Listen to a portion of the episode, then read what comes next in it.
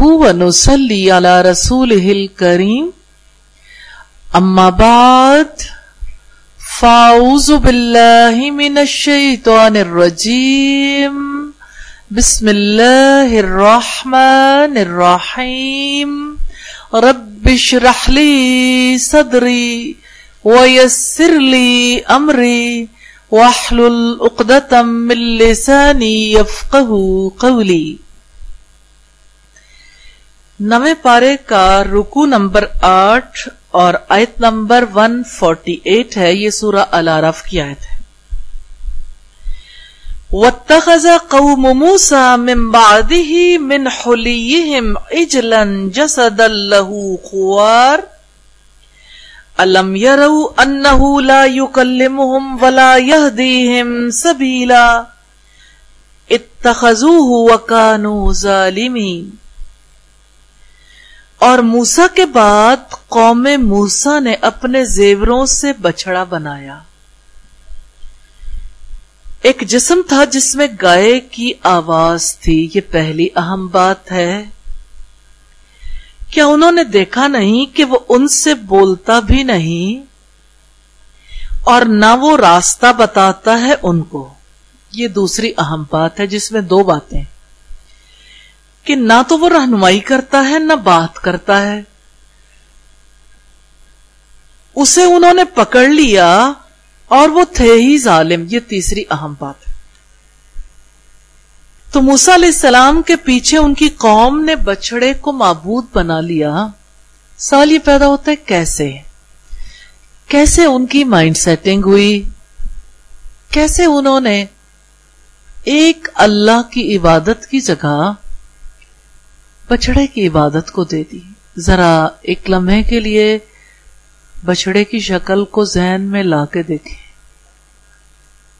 اس کی آواز، اس کی آنکھیں، کان، ناک، منہ، اس کا دماغ بھی، اس کے جسم کی صورت بھی، اور اس کے پاؤں، اور پھر اس کا یورین پاس کرنا ذہن میں لے کے آئے اور جیسے ویسٹ پروڈکٹس جو اس کے نکلتے ہیں، پھر اس کا بیٹھنا اور جب کبھی کسی تکلیف کا وہ اظہار کرے یا کسی خوشی کا اظہار کرے تو اظہار بھی کتنا مبہم ہے۔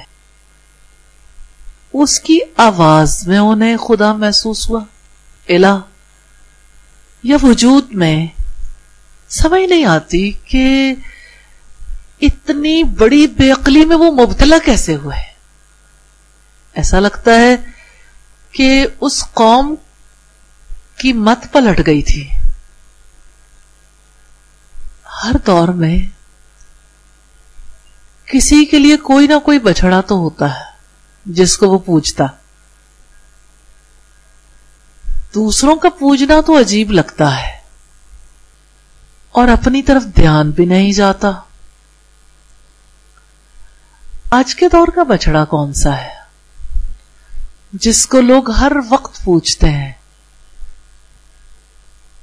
آپ غور کرنا چاہیں تو اس اعتبار سے غور کر سکتے ہیں کہ الہ کے ساتھ کسی کا کیسا تعلق ہوتا ہے یا کیسا ہونا چاہیے۔ معبود کون ہوتا ہے؟ وہ جس کی عبادت کی جاتی ہے۔ اور جس کی عبادت کی جاتی ہے، اسی کی طرف توجہ رکھی جاتی ہے۔ اور توجہ کا روٹ جو ہے، وجہن ہے۔ و جیم، ہا۔ اور وجہن کا مطلب چہرہ ہے۔ تو جس کی طرف ہم توجہ کرتے ہیں، اس کی طرف چہرہ کر لیتے ہیں نا۔ انی وجہ تو وجہ میں نے اپنا چہرہ کر لیا، میں نے رخ کر لیا، اپنے چہرے کو موڑ دیا۔ تو جس طرف چہرہ ہوتا ہے، اس طرف انسان کی آنکھیں بھی لگ جاتی ہیں، کان بھی، ذہن بھی، زبان بھی۔ ایسا نہیں ہوتا۔ جتنی کامل توجہ ہوتی، اتنی ہی زیادہ اچھی عبادت ہوتی ہے۔ آج کے انسان کی توجہ کس نے اپنی جانب کھینچ لی؟ کیا ذہین و فتین انسانوں کی مت پلٹ گئی؟ کہ ہماری توجہ کا مستحق کون ہے؟ کس جانب ہمیں توجہ کرنی ہے؟ یہ سوچ بھی نہیں آتی۔ کوئی اپنے آپ کو مجرم بھی نہیں محسوس کرتا۔ اور ہر ایک کو اندر سے پتا ہے کہ ہمارا بچڑا کیا ہے۔ ہمارا رخ کس جانب ہوتا ہے۔ نہیں پتا؟ کیا آپ لوگوں میں سے کوئی ایسا ہے جس کو نہ پتا ہو کہ وہ بچڑا کون سا ہے جس کی آج کے دور میں جس کی طرف توجہ کی جاتی ہے؟ چلیے ہم ذرا سیفلی ورڈز یوز کر لیتے ہیں۔ کس کی طرف سب سے زیادہ توجہ ہوتی ہے؟ آپ کسی شخص کو دیکھتے ہیں گاڑی ڈرائیو کر رہا ہے، اور اس کی توجہ کہاں ہونی چاہیے؟ قانون بھی ہے چلان ہوگا، پھر بھی پرواہ نہیں ہے۔ ایکسیڈنٹ بھی ہوتے ہیں۔ گاڑی والا گاڑی لے کے جا رہا ہے، اس کی توجہ بھی اسی طرف ہے۔ کوئی شخص پیدل جا رہا ہے، اس کی توجہ بھی اسی طرف ہے۔ ایک ریڑھی والا، اس کے پاس بھی کوئی ہاتھ میں آگے کوئی چیز ہے۔ کوئی موٹر سائیکل پہ جا رہا ہے، اس کو آواز کانوں میں پڑے نہ پڑے، پھر بھی سلسلہ جاری ہے۔ یہ ساری دنیا کی مت پلٹ گئی ہے۔ جیسے آج کے انسان کو سمجھ نہیں آتی کہ یہ بھی عبادت ہو سکتی ہے۔ ایسے ہی کل ان کو بھی سمجھ نہیں آتی تھی۔ لیکن اگر ہم ان کے حالات پڑھیں گے تو اپنا معاملہ سمجھنے میں زیادہ آسانی نہیں ہوگی۔ اسی مقصد کے لیے قرآن حکیم میں واقعات بیان کیے گئے۔ کہ واقعات سے انسان عبرت حاصل کرتا ہے۔ اور جیسے قرآن حکیم میں آتا ہے کہ اللہ کے ایام کے ساتھ انہیں نصیحت کر دو۔ تو اللہ کے ایام کون سے ہیں؟ وہ جن میں اللہ تعالی نے کسی قوم پر عذاب نازل کیا۔ اور عذاب تو آخری معاملہ ہوتا ہے نا، اس سے پہلے قوم تو بہت کچھ کر چکی ہوتی ہے نا۔ ان میں سے ایک واقعہ ہے۔ کہیں ایسا تو نہیں کہ ہم بھی دھیرے دھیرے اللہ تعالی کے غضب کی طرف بڑھ رہے ہوں، بحثیت قوم کے۔ تو آئیے دیکھتے ہیں اس میں ہمارے لیے کیا ہے؟ تو ہم نے دیکھنا یہ ہے کہ موسا علیہ السلام کے پیچھے ان کی قوم نے بچڑے کو کیسے معبود بنا لیا؟ تاریخ بن اسرائیل کا اہم واقعہ ہے۔ آپ کو یاد ہوگا کہ حضرت موسا علیہ السلام کو اللہ تعالیٰ نے تیس راتوں کے لیے تور پر بلایا تھا۔ پھر دس راتوں کا اضافہ کر دیا۔ تو چالیس کی تعداد پوری ہو گئی۔ اور بلایا اس لیے تھا تاکہ حضرت موسا علیہ السلام سے اللہ تعالی کلام کریں، ان کو تورات عطا کریں، تاکہ موسا علیہ السلام کی اچھی تربیت ہو، تاکہ ان کا سینہ منور ہو جائے اور وہ اللہ کی روشنی کے ساتھ واپس آئے اور آپ کو یہ بھی یاد ہوگا کہ موسا علیہ السلام واپس آئے تھے۔ تورات کی نعمت لے کر جو تختیوں پر لکھی ہوئی تھی۔ لیکن جب انہوں نے قوم کے حالات دیکھے تو تختیاں پھینک دی تھی کہ حالات بہت بدل گئے تھے۔ چالیس دن ہی تو تھے۔ کیا قوم اتنی جلدی بدل سکتی ہے؟ اتنی جلدی اتنی بڑی تبدیلی آ سکتی ہے؟ یقیناً۔ تو یہ تو نیگیٹو چینج تھی۔ اب بھی چینج ایجنٹ ہے۔ اور چالیس دن کا پروگرام آپ بھی کرنے جا رہے ہیں۔ قوم کی تبدیلی کے لیے انشاءاللہ۔ ایسا ہے نا؟ تو اس میں دوسرا لیسن بھی ہے کہ ان فورٹی ڈیز میں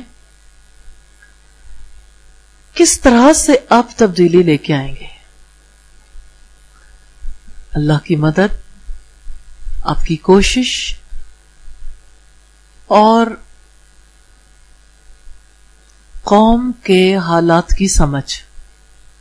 یہ ٹرائنگل ہے، جس کی وجہ سے حالات کی جتنی آپ کو سمجھ ہوگی، اتنی آپ کے دل کے اندر تڑپ پیدا ہوگی۔ اور جتنی گہری تڑپ ہوگی، اتنی ہی آگے بڑھ کر آپ کوشش کرنے والے ہوں گے انشاءاللہ۔ اور آپ کو یہ بھی یاد ہوگا کہ حضرت زکریہ نے اللہ رب العزت سے دعا مانگی تھی، بڑھاپے میں بیٹے کے لیے۔ اور اپنے رب سے یہ کہا تھا، ولم اکم بدوائی کا رب بھی شکیا کیا میرے رب میں تجھ سے مانگ کر کبھی نامراد نہیں رہا۔ تو اپنے رب کے آگے ہاتھ پھیلائیے۔ وسجد وقترب سجدوں میں جا کے مانگیے۔ اور مانگنا کیا ہے؟ درد۔ اور کس کے لیے؟ بے درد قوم کے لیے۔ ان سے ہمدردی جنہیں اس ہمدردی کی ضرورت نہیں ہے، بظاہر۔ لیکن اصلاً بہت ہے۔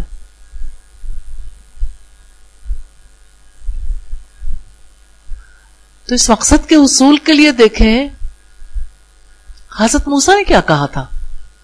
اللہ تعالیٰ نے جب ان سے پوچھا کہ تم اپنی قوم سے پہلے آ گئے ہو حضرت موسا نے کیا جواب دیا تھا؟ کیوں پہلے آیا ہوں؟ اللہ سے ملاقات کے شوق میں آئے تھے۔ یہ شوق ہے اپنے رب کا قرب حاصل کرنے کا، رب سے ملاقات کا، جس کی وجہ سے انسان کے اندر تحریک پیدا ہوتی ہے۔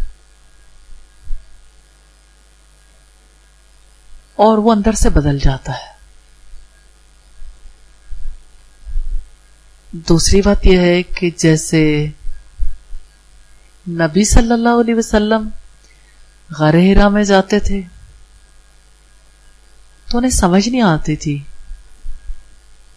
کہ وہ جو پانی کی طرح شراب پیتے ہیں، جو بیٹیوں کو زندہ دفن کر دیتے ہیں،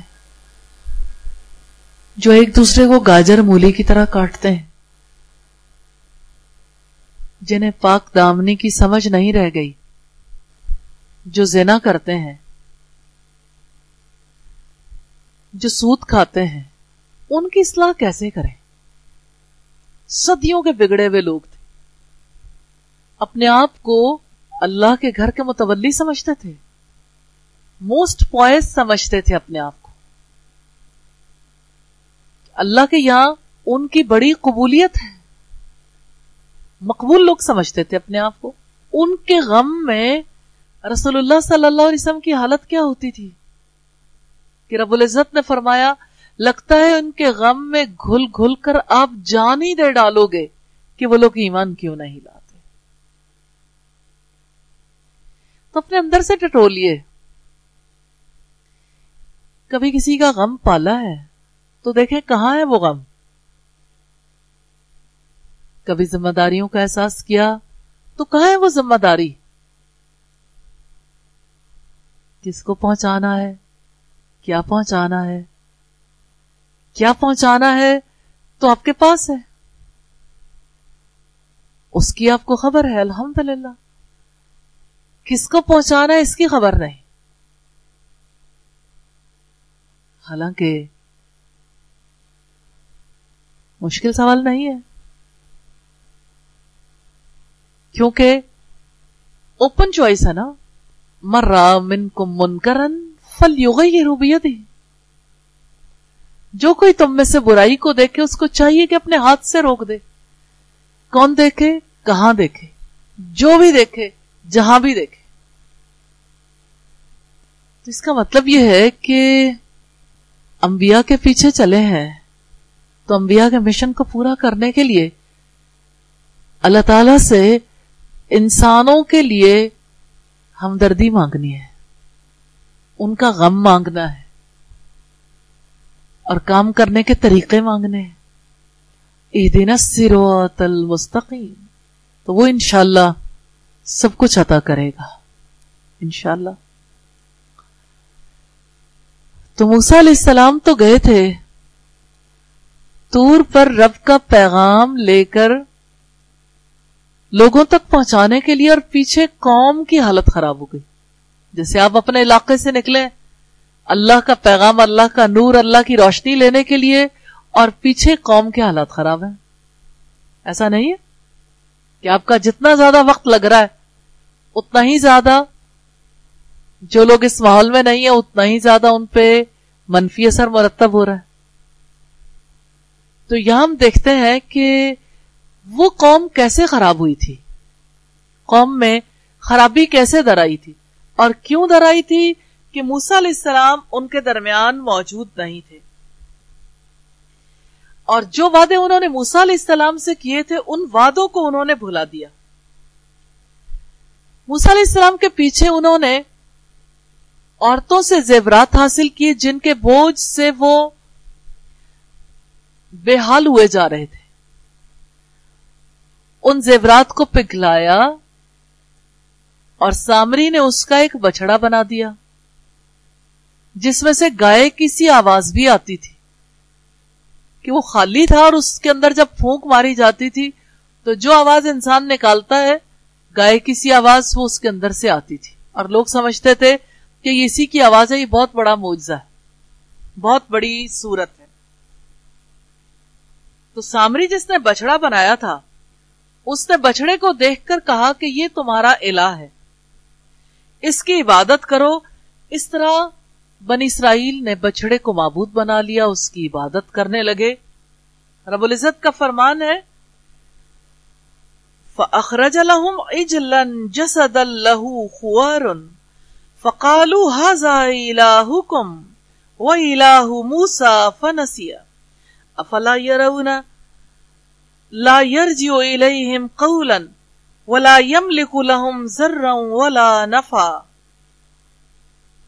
بس اس نے ان کے لیے ایک بچڑا نکالا، جس کے لیے جسم تھا، جس کی بیل کسی آواز تھی۔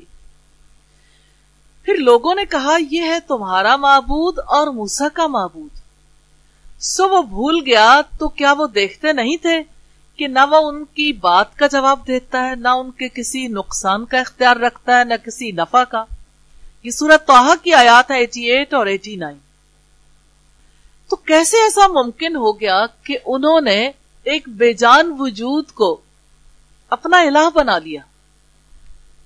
حالانکہ اس کے اندر زندگی بھی نہیں تھی۔ بات یہ کہ کسی کی پوجا کی کسی کی عبادت کی خواہش تو ہر انسان کے اندر فطری طور پر ہوتی۔ اور بن اسرائیل ہمسایہ قوم سے گائے کی محبت تو سیکھ گئے تھے۔ اور یہ خواہش بھی رکھتے تھے کہ کسی بت کی پرستش کر لیں۔ اس لیے انہوں نے موسا علیہ السلام سے مطالبہ بھی کیا تھا کہ جیسا ان کا بت ہے، ایسے ہی چھوٹا سا بت ہمیں بھی لا دو۔ ہمیں بھی معبود لا دو جس کی ہم پوجا کریں۔ تو موسا علیہ السلام نے سختی سے اسے رد کر دیا تھا۔ تو یوں بنی اسرائیل نے بچڑے کی پوجا کی۔ سوال یہ پیدا ہوتا ہے، آج جس بچڑے کی پوجا ہر انسان کر رہا ہے، اس کے پیچھے کون سا سامری ہے؟ کوئی سامری تو ہر دور میں ہوتا ہے۔ جو انسانوں کا رخ رب کی طرف نہیں ہونے دیتا۔ وہ اس کے لیے سبیلیں بھی سوچتا ہے، راستے، طریقے، کس طرح سے بہکایا جائے، کیا دلائل دیے جائیں۔ تو آج کے دور کا بچڑا کیا ہے اور آج کے دور کا سامری کون ہے؟ کوئی بتائے گا؟ جب ہم لوگ پہلے پارے کی تفصیل پڑھے تھے نا، تب بھی آپ نے یہ سوال کیا تھا۔ اس وقت کیونکہ ہم نے ریسنٹلی ابھی پہلے پارے میں بنی اسرائیل کا واقعہ پڑھا تھا، اس میں پڑھا تھا کہ ان کا آج کے دور میں بال اور اولاد کی محبت بچ رہا ہے۔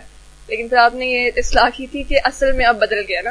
اب انسان کا اپنا نفس بہت آگے بڑھ گیا تو اس کے بعد محسوس کیا کہ واقعی ہماری جنریشن کے لیے اپنا نفس ہی بچڑا مطلب بچڑا بنا ہوا ہے۔ اور سامری میرے خیال سے، جو میڈیا کے سارے جو ریسورسز ہیں، سب کچھ جو ہے وہ سب سب ہمیں اس کے پیچھے لگا رہے ہیں۔ آج کے دور کا بچڑا تو آپ کا موبائل ہے۔ ایسا نہیں ہے؟ ہر دل میں، ہر ہاتھ میں۔ موبائل، آپ کی ڈیوائسز جو آپ یوز کرتے ہیں۔ مجھے تو یہ سمجھ نہیں آتی، جس کو اردو پڑھنے نہیں آتی، وہ اپنے موبائل میں کانٹیکٹ کیسے رکھ لیتا اور اس کو ڈائل بھی کر لیتا۔ ہے کرتے نہیں ہے ڈائل یعنی یہ بات سب نے سیکھ لی۔ جس کو کلمہ نہیں آتا، جس کو نماز نہیں آتی، جو اللہ کی عبادت نہیں کرتا، اللہ کا ذکر بھی نہیں کرتا، نماز بھی نہیں پڑھتا، وہ یہ والی نماز ضرور پڑھ لیتا ہے۔ صبح اٹھتے ہی سب لوگ کس کو یاد کرتے ہیں سب سے پہلے؟ عمومی طور پر جو لوگوں کا رویہ ہے۔ سب سے پہلے اٹھتے ہی کیا کرتے ہیں؟ موبائل دیکھتے ہیں، ٹائم دیکھنے کے بہانے، اور اس کے بعد پھر گئے گئے کام سے۔ دعا بھی نہیں پڑی ہوتی ابھی۔ میں یہ دیندار لوگوں کی بات کر رہی ہوں۔ اور پھر باقی معاملات تو آپ جانتے ہی ہیں۔ آگے آگے کیا ہوتا؟ رات کو سونے سے پہلے لوگ کیا کرتے؟ ہیں ازکار اور سر الملک یا اور بھی تلاوت سب چیزیں سمٹ گئی نا۔ جو اچھا یوز کرنے والے لوگ ہیں، وہ اس سے بہت فائدہ بھی اٹھاتا ہے لیکن بہرحال اس کا نقصان ہر ایک پہ مرتب ہوتا ہے۔ نقصان بھی اپنی جگہ پر ہے۔ تو یہ جو پیچھے موبائل کمپنیز ہیں، یہ سامری کا رول نہیں پلے کر رہی۔ ابھی جیسے ترغیب ہے نا، زیادہ سے زیادہ مصروف رہے لوگ۔ پیکجز کے تھرو اصل بات کیا ہے کہ انسان کے ذہن کا رخ جو رب کی طرف رہنا چاہیے، رب کی یاد، وہ چھین لی ہے۔ اقبال نے تو بہت عرصہ پہلے کہا تھا کہ اثر حاضر، ملک الموت ہے تیرا، جس نے چھین لی روح تیری، دے کے تجھے فکر معاش۔ ریلی آج کے دور میں فکر معاش بھی ختم ہو گئی۔ فکر معاش سے بھی آگے چلی گئی موبائل کی فکر۔ تو یہ سب اس لیے ہے کہ یہ پتہ چل جائے کہ جس معاشرے میں کام کرنا ہے، اس کی نبز کا پتہ چل جائے کہ وہ کس طرح سے کام کر رہی ہے۔ بیماری کیا ہے؟ جب تک کسی طبیب کو، ڈاکٹر کو پتا نہیں ہوتا کہ پیشنٹ کو ہے کیا، وہ میڈیسن کیا دے گا۔ بھلے سے اسے بیماریاں بھی اس نے پڑھ رکھی ہیں اور دوائیاں بھی پڑھ رکھی ہیں۔ میڈیسن کا بھی پتا ہو۔ اور بیماری کا بھی۔ علاج کرنا وہ جانتا ہو لیکن جب تک اسے یہ نہیں پتا چلے گا کہ بیماری ہے کیا، اس وقت تک وہ اگلا کام نہیں کر سکتا، کہ دوا نہیں دے سکتا۔ ڈائگنوس ضروری ہے۔ ایسے ہی جو لوگ گناہوں کی بیماریوں سے لوگوں کو بچانا چاہتے ہیں، وہ پہلے تشخیص تو کریں گے نا۔ آئیڈینٹیفائی تو کریں گے کہ پرابلم کیا ہے. ڈائگنوز کریں گے، پھر اس کا ڈائگنوس کے مطابق علاج ہوگا. تو بن اسرائیل کے واقعات سے ہم اپنی زندگی سیکھ رہے ہیں. الحمد تو سامری نے بچڑا بنایا. اس بچڑے کے بنانے کے حوالے سے ہمیں خاص تذکرہ ملتا ہے قرآن حکیم میں. کہ جب حضرت موسا نے ان سے پوچھا کہ سامری تم بتاؤ تمہارا کیا معاملہ ہے؟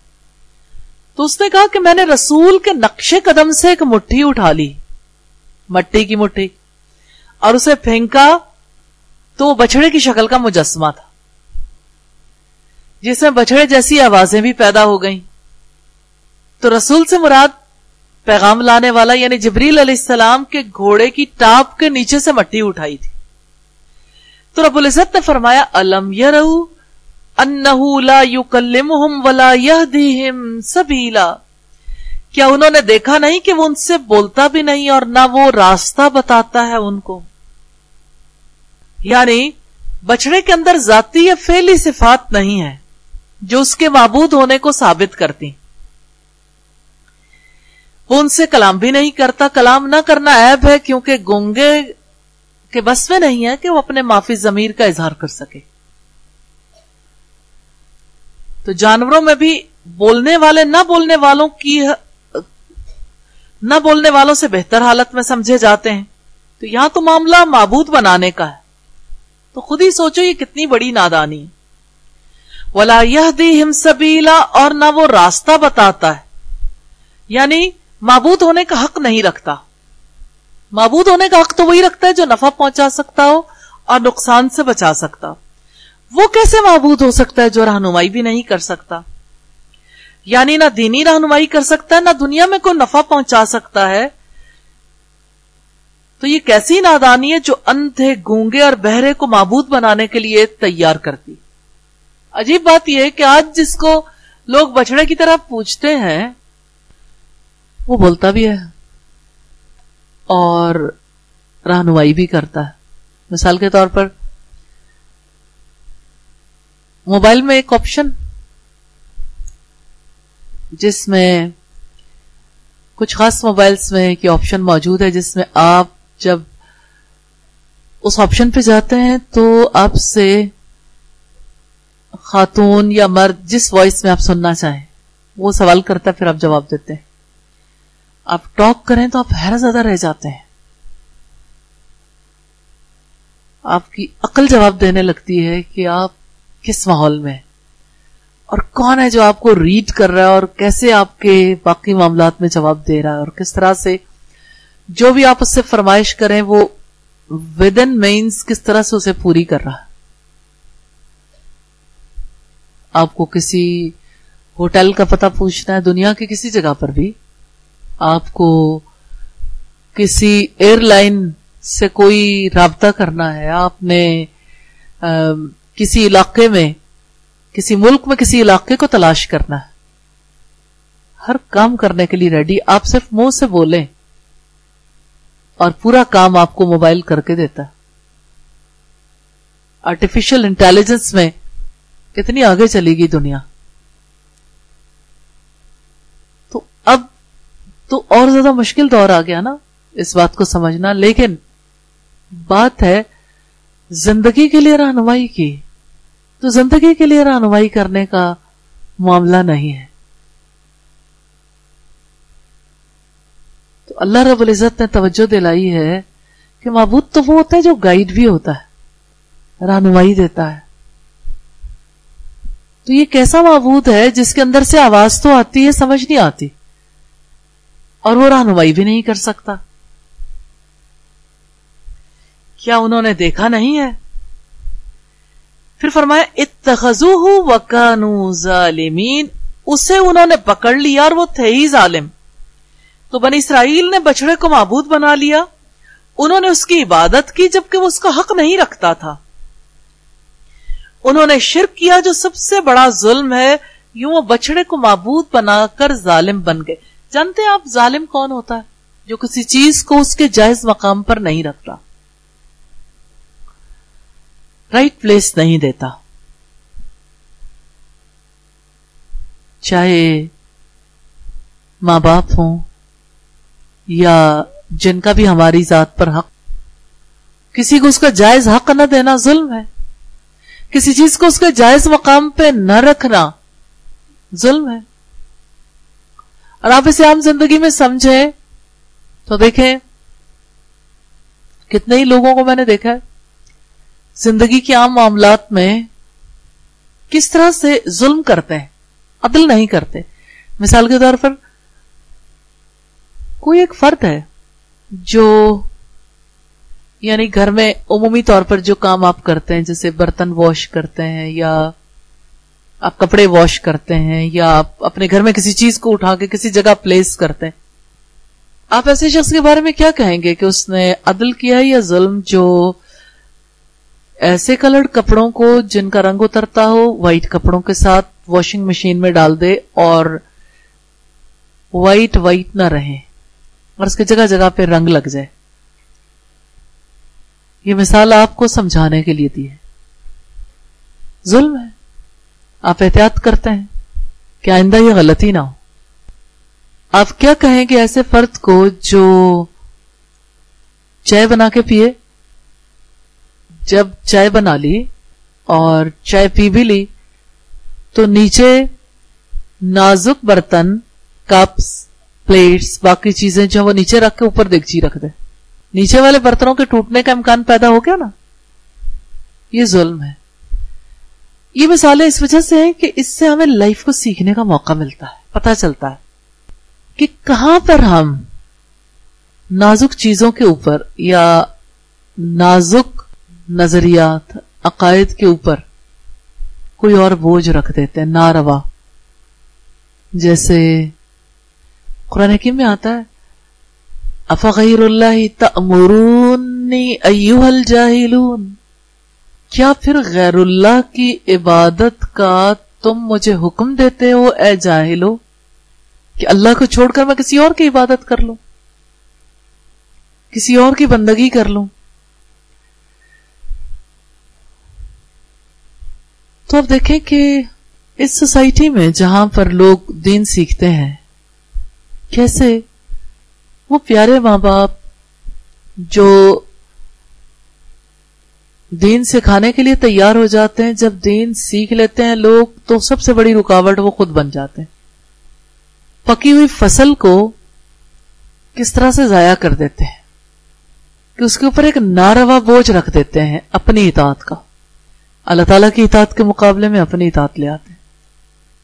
اور اس لائف سٹائل سے روکنے کی کوشش کرتے ہیں جو اللہ رب العزت نے خود سکھایا، اپنے رسول کے توسط سے سکھایا۔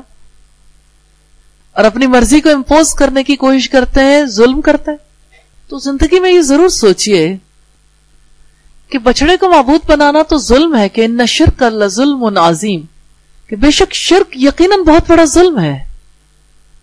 لیکن زندگی کے کتنے مقامات ہیں جہاں پہ ہم عام رویوں میں ظلم کرتے ہیں یعنی عدل نہیں کرتے۔ حقدار کو اس کا حق نہیں دیتے، چیزوں کو اس کے جائز مقام پر نہیں رکھتے۔ تو یہاں ظلم کے ریفرنس سے ہم نے یہ بات دیکھی ہے، تو ان کا ظلم یہ تھا کہ انہوں نے بچڑے کو معبود بنا لیا تھا۔ تو یہ آیت کریمہ اس بات پر دلالت کرتی ہے کہ جو کوئی اللہ تعالی کے کلام کا انکار کرتا ہے، تو وہ تمام خصائص الہیہ کا منکر ہے۔ کیونکہ اللہ تعالیٰ نے ذکر فرمایا کہ کلام نہ کرنا اس ہستی کے الہ ہونے کی عدم صلاحیت پر دلیل ہے جو کلام نہیں کر سکتی۔ یعنی کلام کرنا معبود کی خصوصیت ہے۔ تو اللہ تعالیٰ کی خاصیت ہے، اللہ تعالیٰ کی صفت ہے کہ اللہ تعالیٰ نے کلام کیا۔ وکلم اللہ موسا تکلیما کہ اللہ تعالیٰ نے موسا سے کلام کیا، اچھی طرح سے کلام کرنا۔ یہ روایت تفسیر سادی کی تھی۔ ولما سقط تفی ایدیہم ورعو انہم قد ذلو قالوا لئن لم يرحمنا ربنا ويغفر لنا لنكونن من الخاسرین۔ اور جب وہ نادم ہوئے اور انہوں نے دیکھا کہ واقعتاً وہ گمراہ ہو گئے ہیں، انہوں نے کہا، اگر ہمارے رب نے ہم پر رحم نہ کیا اور ہمیں نہ بخشا تو ہم ضرور خسارہ پانے والوں میں سے ہو جائیں گے۔ بات ایک ہی ہے، لیکن پہلی چیز اس کا پہلا حصہ ندامت ہے۔ دوسرا ریئلائزیشن ہے کہ وہ گمراہ ہو گئے تیسرا ہے، رب کے بارے میں یہ کہنا کہ اگر اس نے رحم نہ کیا، نہ بخشا تو ہم ضرور خسارہ پانے والوں میں سے ہو جائیں گے۔ وہ لما سکی تفی ایدیہم اور جب وہ نادم ہوئے، تو بن اسرائیل بچڑے کی عبادت پر شدید نادم ہوئے۔ اور اس لیے کہ وہ عبادت باطل تھی۔ ورو انہم قد ذلو اور انہوں نے دیکھا کہ واقعتاً وہ گمراہ ہو گئے۔ تو انہوں نے اپنے گمراہ ہونے کا آجزی سے اعتراف کر لیا۔ اور کہا کہ اگر اللہ تعالی نے رحم نہ کیا، تو ہم ضرور گمراہ ہو جائیں گے۔ تو ان سے شرک جیسا ظلم ہوا تھا، اس لیے انہوں نے بے ساختہ پکارا تھا۔ کہ ہم برباد ہو جائیں گے اگر آپ نے ہم پر رحم نہ کیا، ہمیں معاف نہ کیا۔ اس سے پتا چلتا ہے کہ ابھی بنی اسرائیل میں اصلاح کرنے کا مادہ موجود تھا۔ یعنی اگرچہ انہوں نے شرک کیا تھا، لیکن پھر بھی ان کے دل اتنے سخت نہیں ہوئے تھے جتنے بعد کے ادوار میں سخت ہو گئے تھے۔ تو انہوں نے کہا کہ اگر ہمارا رب ہم پر رحم فرما کر ہماری رہنمائی نہیں کرے گا ہمیں نفع مند علم امال صالح اور اپنی عبادت کی توفیق سے نہیں نوازے گا۔ وہ یک فرلنا اور ہمیں بچڑے کی عبادت کے گناہ پر نہیں بخشے گا۔ لنکونن من الخاسرین تو ہم ضرور ان لوگوں میں شامل ہو جائیں گے جنہیں دنیا اور آخرت کی ہلاکت، بربادی اور خسارہ ملا۔ آیت نمبر 150 ہے۔ وَلَمَّا رَجَعَ مُوسَى إِلَىٰ قَوْمِهِ غَزْبَانَ أَسِفًا۔ قَالَ بِئْسَ مَا خَلَفْتُمُونِي مِن بَعْدِي. عَاجِلْتُمْ أَمْرَ رَبِّكُمْ. وَأَلْقَ الْأَلْوَاحَ وَأَخَذَ بِرَأْسِ أَخِيهِ يَجُرُّهُ إِلَيْهِ. قال ابن أم إن القوم استضعفوني وكادوا يقتلونني. فلا تشمت بي الأعداء ولا تجعلني مع القوم الظالمين. اور جب موسا غصے سے بھرے ہوئے افسوس کرتے ہوئے اپنی قوم کی طرف واپس آئے، اس نے کہا، تم نے میرے بعد بہت بری جانشینی کی۔ موسا علیہ السلام کے بارے میں پہلی بات ہے ان کی کیفیت کی، دوسری بات ہے ان کی اپنے قوم کی طرف واپس آنے کی، تیسری بات ان کا قول ہے تم نے میرے بعد بہت بری جانشینی کی۔ کیا تم نے اپنے رب کے حکم سے جلد بازی کی؟ اور چوتھی بات ہے، اور اس نے تختیاں پھینک دیں۔ اور پانچویں بات ہے، اور اپنے بھائی کا سر پکڑ کر اپنی طرف کھینچنے لگے۔ یہ پانچ چیزیں حضرت موسا علیہ السلام کے حوالے سے اس ایک بات میں نظر آتی۔ ہارون نے کہا، اے میری ماں کے بیٹے، یقیناً قوم نے مجھے کمزور سمجھا۔ اور قریب تھا کہ مجھے قتل ہی کر دیتے۔ یہ پہلی بات ہے۔ حضرت ہارون کی جانب سے سب دشمنوں کو مجھ پر خوش ہونے کا موقع نہ دے یہ اسی سلسلے کی دوسری بات ہے۔ اور مجھے ان ظالم لوگوں کے ساتھ شامل نہ کرے یہ دوسرے حصے کی تیسری بات ہے۔ تو سیدہ موسا علیہ السلام کوہ تور سے جب بنی اسرائیل کے پاس واپس لوٹے، تو غصے سے بھرے ہوئے شدید افسوس کی حالت میں تھے۔ اور اس کی وجہ یہ تھی کہ وہ اپنی قوم کے حق میں انتہائی خیر خواہ تھے، شفیق تھے اور دین کے معاملے میں بہت زیادہ غیرت مند تھے۔ قال بئس ما خلفتمونی من بعدی عاجلتم امر ربکم۔ اس نے کہا، تم نے میرے بعد بہت بری جانشینی کی۔ کیا تم نے اپنے رب کے حکم سے جلد بازی کی؟ تو موسا علیہ السلام کو ہارون علیہ السلام پر غصہ آیا۔ سوال یہ پیدا ہوتا ہے، کیوں؟ پہلی گوشمالی تو حضرت ہارون علیہ السلام کی ہو رہی۔ کیونکہ ہارون علیہ السلام کو اپنے ریپرزینٹیٹو کے طور پر چھوڑ گئے تھے۔ تو موسا علیہ السلام نے جب بنی اسرائیل کو شرک میں مبتلا دیکھا، تو انہوں نے گمان کیا کہ ہارون علیہ السلام نے اصلاح کے سلسلے میں کوتا کی۔ آجل تم امرا رب کیا تم نے اپنے رب کے حکم سے جلد بازی کی؟ کیونکہ اس نے تمہارے ساتھ کتاب نازل کرنے کا وعدہ کیا تھا۔ بس تم اپنی فاسد رائے کے ذریعے سے جلدی سے اس کبھی خصلت کی طرف آگے بڑھے۔ یعنی یہ تو ان کی رائے تھی نا کہ یہ معبود ہو سکتا ہے کیونکہ اس سے آواز بھی آتی ہے۔ حضرت عیسیٰ علیہ السلام کے بارے میں کیسے قوم گمراہ ہوئی تھی؟ پہلے تو انہیں کوئی شک نہیں تھا، لیکن گمراہ تو وہ تب ہوئے جب انہوں نے اس بارے میں غور کیا کہ عیسیٰ علیہ السلام کی پیدائش تو مجھانہ طریقے سے ہوئی۔ خود پیدا ہوئے۔ یعنی اللہ رب العزت کی پیدائش کو وہ بھول گئے۔ تو مجھانہ پیدائش کی وجہ سے وہ یہ یقین رکھتے تھے کہ حضرت عیسیٰ علیہ السلام الہ ہے نعوذ باللہ۔ تو یہاں یہ بھی ان کی، وہ عیسائیوں کی رائے تھی۔ یہ یہودیوں کی رائے ہے۔ کہ انہوں نے یہ سمجھا کہ گائے کی آواز کی وجہ سے اس میں الوحیت کی خصوصیات پیدا ہو گئی۔ وہ القل الواح و اخذبیرا اسی عقی یا جروح اس نے تختیاں پھینک دیں اور اپنے بھائی کا سر پکڑ کر اپنی طرف کھینچنے لگا۔ یہ تھا معاملہ سیدنا موسا علیہ السلام کا حضرت ہارون علیہ السلام کے ساتھ۔ تو موسا علیہ السلام نے غصے میں تختیاں پھینکی تھی اور حضرت ہارون علیہ السلام کے سر اور داڑھی کو پکڑا تھا۔ انہیں اپنی طرف کھینچ کر کہا تھا، قال، یا ہارون، ما منا کا ازرائی اے ہارون، تم نے جب انہیں دیکھا کہ وہ گمراہ ہو گئے، تو کس چیز نے تمہیں روکا کہ تم میری پیروی نہ کرو؟ تو کیا تم نے میرے حکم سے نافرمانی کی؟ سورہ توحہ کی آیات ہے نائنٹی ٹو اور نائنٹی تھری۔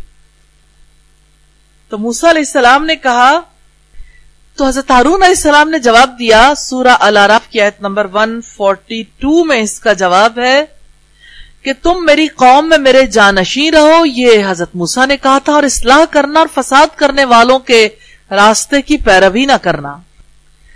یہ ریپرزینٹیٹو بناتے ہوئے کہا، تو ہارون علیہ السلام نے جواب دیا قالب نہ ام، ان القوم استضعفونی وقادو یقتلوننی۔ فلا تشمت بی العہدہ ولا تجالنی ما القوم الظالمین۔ ہارون نے کہا اسے، اے میری ماں کے بیٹے، یقیناً قوم نے مجھے کمزور سمجھا اور قریب تھا کہ مجھے قتل ہی کر دیتے۔ سب دشمنوں کو مجھ پر خوش ہونے کا موقع نہ دے۔ اور مجھے ان ظالم لوگوں کے ساتھ شامل نہ کرے۔ تو پہلی بات تو یہ کہ حضرت ہارون نے کہا تھا میری ماں کے بیٹے تو ہارون علیہ السلام ماں اور باپ دونوں کی جانب سے سیدہ موسیٰ علیہ السلام کے بھائی تھے۔ صرف ماں کا ذکر دل کو نرم کرنے کے لیے کیا ہے۔ کیا میری ماں کے بیٹے میری داڑھی نہ پکڑو نہ ہی میرے سر کو، یقیناً میں اس سے ڈرا کہ تم کہو گے کہ تم نے بنی اسرائیل میں پھوٹ ڈال دی اور تم نے میری بات کا انتظار نہیں کیا۔ یہ سورت توحا کی آیت نمبر نائنٹی فور ہے۔ تو میری قوم نے مجھے کمزور سمجھا؟ یعنی میں نے جب ان سے کہا کہ بچڑے کو معبود نہ بناؤ، اور ہارون علیہ السلام نے ان سے پہلے بھی کہا تھا کہ لوگوں یقیناً تم اس کی وجہ سے فتنے میں ڈالے گئے ہو، اور یقیناً تمہارا رب رحمان ہے، چنانچہ تم میری پیروی کرو اور میرے حکم کی اطاعت کرو۔ وکادو یقتلوننی، اور قریب تھا کہ وہ مجھے قتل ہی کر دیتے۔ یعنی آپ مجھے خطا کار نہ سمجھیں۔ فلا تشمت بی العادہ سو آپ دشمنوں کو مجھ پر خوش ہونے کا موقع نہ دیں۔ میرے ساتھ برا سلوک کر کے میرے دشمنوں کو مجھ پر ہنسنے کا موقع نہ دیں۔ سیدنا مجاہد کا قول ہے، سیدنا ہارون نے کہا، مجھے بچڑے والوں میں شامل نہ کریں۔ یعنی ظالم لوگوں میں شامل کر کے ان جیسا معاملہ میرے ساتھ نہ کریں۔ ولا تجالنی مال قوم الظالمین اور مجھے ان ظالم لوگوں کی صف میں کھڑا نہ کریں۔ تو ظالم تو وہ ہیں جنہوں نے کفر اور شرک کیا۔ میں نے ان کے ظلم میں شرکت نہیں کی، میں ظلم سے بری ہوں۔ یہاں تک تو معاملہ تھا ہارون علیہ السلام کی لاجک کا۔ انہوں نے جو دلائل دیے، اب دیکھنا یہ کہ موسا علیہ السلام کا غصہ کب ٹھنڈا ہوا۔ جب ہارون علیہ السلام نے کہا میں نے اصلاح کی کوشش میں کمی نہیں کی تھی، انہوں نے مجھے دبا لیا تھا، قریب تھا کہ مجھے مار ڈالتے دشمنوں کو مجھ پر ہنسنے کا موقع نہ دیں، مجھے ظالم گروہ کے ساتھ شامل نہ کریں۔ اس طرح موسا علیہ السلام کے جذبات ٹھنڈے ہوئے اور انہوں نے معذرت قبول کر لی۔ آیت نمبر 151 ہے، قال رب اغفر لی ولی اخی وادخلنا فی رحمتی کا وانت ارحم الراحمین موسا نے کہا ہے میرے رب، مجھے اور میرے بھائی کو بخش دیجیے۔ اور ہمیں اپنی رحمت میں داخل کر لے اور تو سب رحم کرنے والوں سے زیادہ رحم کرنے والا۔ تو سیدہ موسیٰ علیہ السلام نے اجلت میں اپنے بھائی ہارون کے ساتھ جو معاملہ کیا، انہیں اس پر سخت ندامت ہوئی۔ اس وقت انہوں نے رب کریم سے دعا کی قال رب اغفر لی ولی اخی۔ انہوں نے کہا، میرے رب، مجھے اور میرے بھائی کو بخش دیجیے۔ وہ ادخلنا فی رحمتک، اور ہمیں اپنی رحمت میں داخل کر لے۔ یعنی تیری بے پایا رحمت ہمیں ہر جانب سے گھیر لے۔ کیونکہ تیری رحمت تمام برائیوں کے مقابلے میں ایک مضبوط اور محفوظ قلعہ ہے، جو ہر بھلائی اور مسرت کا سر چشمہ ہے علیہ السلام نے ہارون علیہ السلام کے لیے اور اپنے لیے دعا کی۔ جب انہوں نے معذرت قبول کر لی، تب وہ اپنے رب کی طرف متوجہ ہوئے۔ جب انہوں نے یہ حقیقت پالی کہ ہارون علیہ السلام قصوروار نہیں ہے تب انہوں نے دعا کی کہ اے میرے رب، مجھے اور میرے بھائی کو معاف فرما دے اور اپنی رحمت میں داخل فرما دے۔ وہ انت ارحم اور تو سب رحم کرنے والوں سے زیادہ رحم کرنے والا۔ تو سیدنا موسا علیہ السلام نے اپنے رب کی سنا بیان کی کہ اے میرے رب، تو اپنے بندوں پر سب سے زیادہ رحم کرنے والا ہے۔ یعنی آپ رحم کا ہر رحم کرنے والے سے زیادہ ہم پر رحم فرمانے والے۔ تو ہارون علیہ السلام کے واقع سے ہمیں سبق ملتا ہے کہ مومنوں کو بھی ایک دوسرے سے غلط فہمیاں ہو سکتی ہیں تو مومنوں میں غلط فہمیوں کی وضاحت ہو جائے تو یوں ہو جاتا ہے گویا کبھی غلط فہمی ہوئی نہ تھی۔ تو مومن غلط فہمیاں دور ہونے کے بعد شیر و شکر ہو جاتے ہیں۔ تو مومنوں کا اخلاص ان کی ایک دوسرے کے لیے دعاؤں میں جھلکتا ہے۔ اس لیے غلط فہمیاں دور کر لینی چاہیے اور ایک دوسرے کے حق میں دعائیں ضرور کرنی چاہیے۔ اللہ تعالیٰ ہم سب کو توفیق عطا فرمائے۔ تو یہ بلندی سے پستی کا سفر ہے جو بنی اسرائیل نے اختیار کیا۔ اس رکوع میں چار اہم پوائنٹ تھے، بنی اسرائیل کا بچڑے کو معبود بنانا موسا علیہ السلام اور ہارون علیہ السلام کا جھگڑا، اور سیدہ موسا علیہ السلام کی دعا، اور چوتھی چیز حسب معمول تعلق باللہ کی ہے، جس کو دیکھیں گے اپنے جائزے میں۔ ہم کیا کریں؟ اللہ تعالیٰ سے اپنی غلطیوں پر استغفار کرنی ہے، انشاءاللہ۔ اپنا جائزہ لینا ہے؟ کیا میرے دل کو یقین ہے کہ اگر رب رحم نہ فرمائے اور درگزر نہ کرے تو انسان برباد ہو جائے؟ استغفر اللہ۔ اللہ تعالیٰ سے رحمت کی دعائیں کرنی چاہیے۔ یقیناً اللہ تعالیٰ سب سے بڑھ کر رحیم ہے۔ مقصد زندگی کی بات ہے اللہ سے بخشش اور رحمت کی دعائیں کرنا۔ اللہ ہمارا رب ہے، ہم دیکھیں گے۔ ہم دیکھ چکے اپنے جائزے میں۔ رسول اللہ ہمارے رہنما ہے رسول اللہ نے اللہ سے بخشش اور رحمت کی دعائیں کرنی سکھائی۔ رول آف پروفٹ ہے محمد صلی اللہ علیہ وسلم کہ آپ صلی اللہ علیہ وسلم قرآن حکیم کو کیسے سکھاتے تھے۔ رحمت کی دعا کرنی نبی صلی اللہ علیہ وسلم نے سکھائی اور رحمت پر کنونس کیا کہ اللہ تعالیٰ کیسا رحیم ہے۔ جیسے جنگی قیدی آئے تھے۔ ان میں ایک عورت آئی جس کا دودھ پیتا بچہ چھوٹ گیا تھا۔ دودھ پیتے بچے کو اٹھاتی، اپنے سینے سے چمٹاتی اور اسے دودھ پلانے لگ جاتی۔ اس کی محبت کو دیکھ کر نبی صلی اللہ علیہ وسلم نے سوال کیا کہ کیا تم یہ سوچ سکتے ہو کہ یہ ماں اپنے بچے کو آگ میں پھینک دے گی؟ تو لوگوں نے کہا کہ یہ کبھی نہیں پھینک سکتی۔ اس پر نبی صلی اللہ علیہ وسلم نے اللہ تعالی کی طرف توجہ دلائی کہ اللہ تعالیٰ کی رحمت کیسی ہے۔ کس طرح سے وہ اپنی رحمت کی وجہ سے لوگوں کو آگ سے بچانے کے لیے پیغمبر بھیجتا رہا۔ کس طرح سے اس نے ہدایت کا انتظام کر دیا۔ یہ اس کی رحمت ہے۔ تو رسول اللہ صلی اللہ علیہ وسلم نے رب کے حکم سے جلد بازی کرنے سے بچایا۔ کامیاب لوگوں کے رویے، اللہ سے بخشش اور رحمت کی دعائیں کرنا۔ ناکام لوگوں کے رویے، گمراہ ہو جانا، رب کے حکم سے جلد بازی کرنا، ظلم کرنا، آؤ کچھ کر لیں۔ اللہ تعالیٰ سے اپنی غلطیوں پر استغفار کرنی ہے انشاءاللہ، اور اس سے اس کی رحمت مانگنی ہے۔ منزل ہے کہا تیری؟ کیا میں نے گمراہی سے بچنے کا ارادہ کر لیا ہے؟ کیا میں نے رب کے حکم سے جلد بازی کرنے کی حقیقت کو جاننے کا ارادہ کر لیا ہے؟ کیا میں نے ظلم سے بچنے کا ارادہ کر لیا ہے؟ تو یوں ہم سبیل و نجات کو جب بھی دیکھتے ہیں، تو ہمیں راستے دکھائی دیتے ہیں کہ اب کہاں جانا ہے۔ نشان منزل، اللہ رب العزت کی ہدایت، راستہ چلنا سکھایا محمد رسول اللہ صلی اللہ علیہ وسلم نے۔ لیکن ارادے تو خود کرنے ہیں نا۔ تو ارادے جن کے پختہ ہوں، نظر جن کی خدا پر ہو یعنی وہ اللہ سے امید باندھیں، تلاتم خیز موجوں سے وہ گھبرایا نہیں کرتے۔ سب سے بڑا تلاتم اس وقت آتا ہے جس وقت انسان اپنے اندر جھانکتا ہے۔ پڑی جب اپنے عیبوں پہ نظر نظر میں کوئی برا نہ رہا۔ اس لحاظ سے اگر آپ دیکھیے، تو یہ تو بات ہے اپنے ساتھ اس نے معاملہ کرنے کی۔ علیکم انفسکم، تم پر لازم ہے اپنی ذمہ داری، اپنی جان کی۔ تو اپنی پرواہ کرنا چاہتے ہیں تو اچھے ارادے کرنا سیکھے استغفار کرنا سیکھے اور رب کی کتاب سے جو رہنمائی کی گئی وہ صرف الفاظ کی رہنمائی نہیں ہے، عمل کے لیے رہنمائی۔ وہ رہنمائی حاصل بھی کریں، دوسروں تک پہنچائیں اور اسی کا پیغام سبھی کو دے دیں۔